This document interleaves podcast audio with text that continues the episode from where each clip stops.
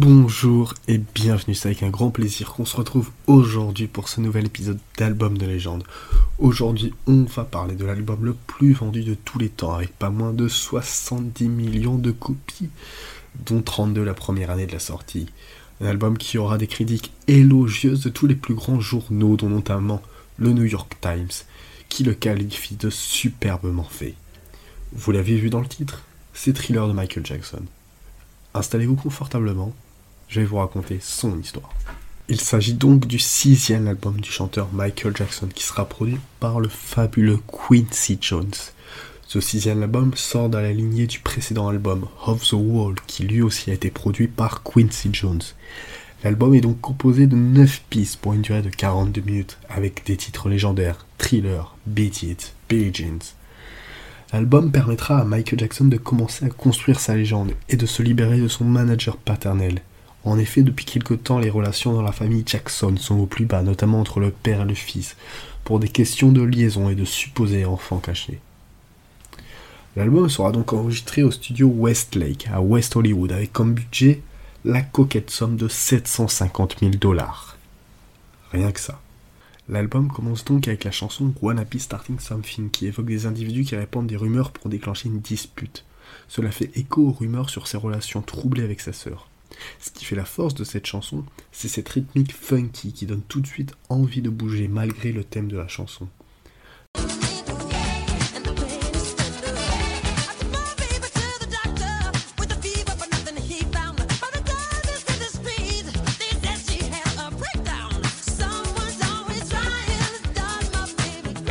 La chanson suivante, Baby Be Mine, est une véritable petite balade d'amour funky. On arrive déjà à la troisième piste, The Girl Is Man, qui est un duo avec une autre star de la musique, Paul McCartney. Néanmoins, ce n'est pas la seule star présente sur ce titre, car il y a aussi le pianiste, le batteur et le guitariste du groupe Toto. L'histoire Deux hommes qui se battent pour une femme, prétendant que chacun peut l'aimer mieux que l'autre. Cette histoire a été composée rapidement car un matin, Michael se serait réveillé avec les paroles et la mélodie dans la tête.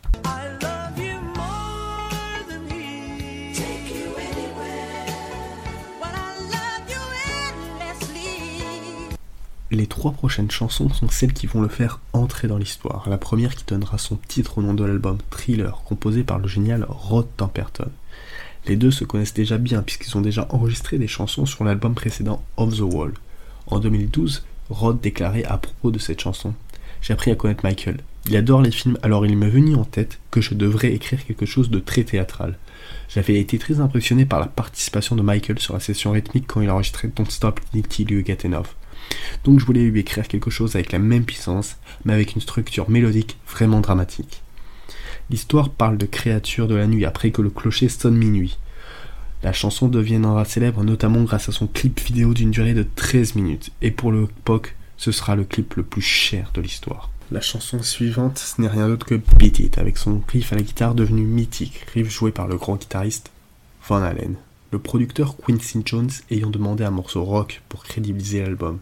Michael Jackson ne sera pas convaincu, mais acceptera et déclarera plus tard Je voulais écrire une chanson, le type de chanson que j'aurais acheté si je devais acheter une chanson rock. Voilà comment je l'ai abordé, et je voulais que les jeunes l'adorent vraiment, les écoliers aussi bien que les lycéens.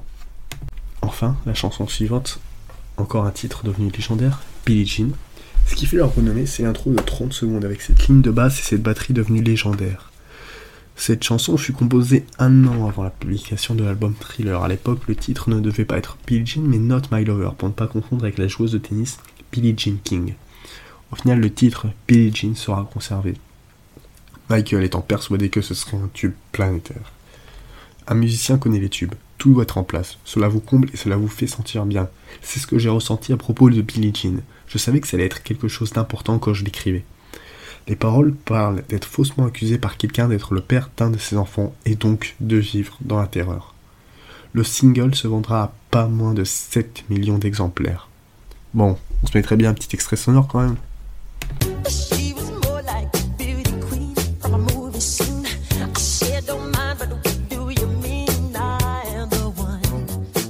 Dans les trois dernières chansons de l'album en commençant par Human Nature, chanson à l'origine pour Steve Porcaro de Toto avant d'être refusée par le chanteur du groupe Bobby Kimball. La démo traînera d'oreille en oreille pour arriver à celle de Quincy Jones. Ce sont les musiciens du groupe Toto qui enregistreront quand même avec Michael Jackson. Les paroles très légères parlent simplement de la joie de sortir la nuit à New York et d'y faire une rencontre amoureuse. L'avant-dernière chanson, Pretty New Thing, qui trouve son nom d'après la marque de lingerie que la femme de Quincy Jones aimait, est la seule piste sur l'album où Quincy Jones est crédité en tant que parolier avec le chanteur de ballade soul James Ingram. Dans cette balade, on se rapproche des albums RB de la fin des années 90, début 2000, avec ce chant de Michael Jackson flirtant sur des synthétiseurs bien années 80.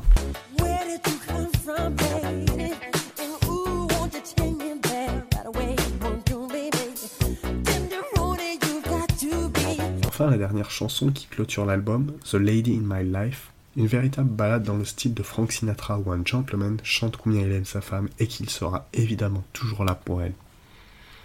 Bon, évidemment, l'autre point qui a permis à cet album d'entrer dans la légende, c'est aussi sa promotion, notamment avec le célèbre clip pour la chanson Thriller qui dure pas moins de 13 minutes, qui se compose comme un mini-film avec ses morts vivantes dansant, et bien sûr le devenu légendaire rire diabolique à la fin de Vincent Price, qui maintenant est conservé au National Film Registry en raison de son importante valeur culturelle, historique ou esthétique. On va finir avec quelques chiffres pour se rendre compte de l'ampleur du succès de l'album. Au pic, on parle de 1 million d'albums vendus par semaine. Je ne sais pas si vous vous rendez compte de la chose. Il sera aussi en tête du très fameux classement Billboard pendant 37 semaines. Michael Jackson recevra pas moins de 8 Grammy Awards, dont celui de l'album de l'année. Enfin, il sera récompensé par le Guinness Book le 7 février 1984 comme étant l'album le plus vendu de tous les temps. Voilà, c'est la fin de cet épisode sur l'album Thriller, un épisode un peu plus long.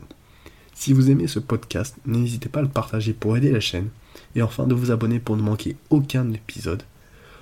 En attendant, je vous souhaite une bonne journée, une bonne soirée et à très vite.